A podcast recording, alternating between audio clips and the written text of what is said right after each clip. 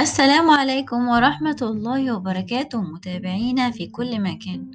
النهاردة حلقة جديدة بعنوان إزاي نعلم أطفالنا الاهتمام بالنظافة الشخصية.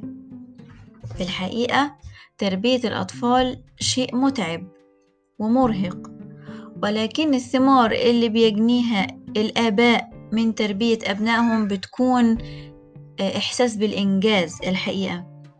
إذا اهتمينا وإذا أصرينا على إننا نعلمهم القيم والسلوكيات والعادات الصحيحة فإحنا بنشعر بالإنجاز في نهاية المطاف وبنشعر بإن حياتنا ووقتنا اللي قضيناه معاهم ما راحش على الفاضي.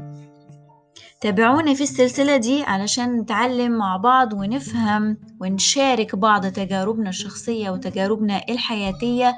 إزاي نعلم أولادنا الاهتمام بالعادات الصحية وخصوصا النظافة.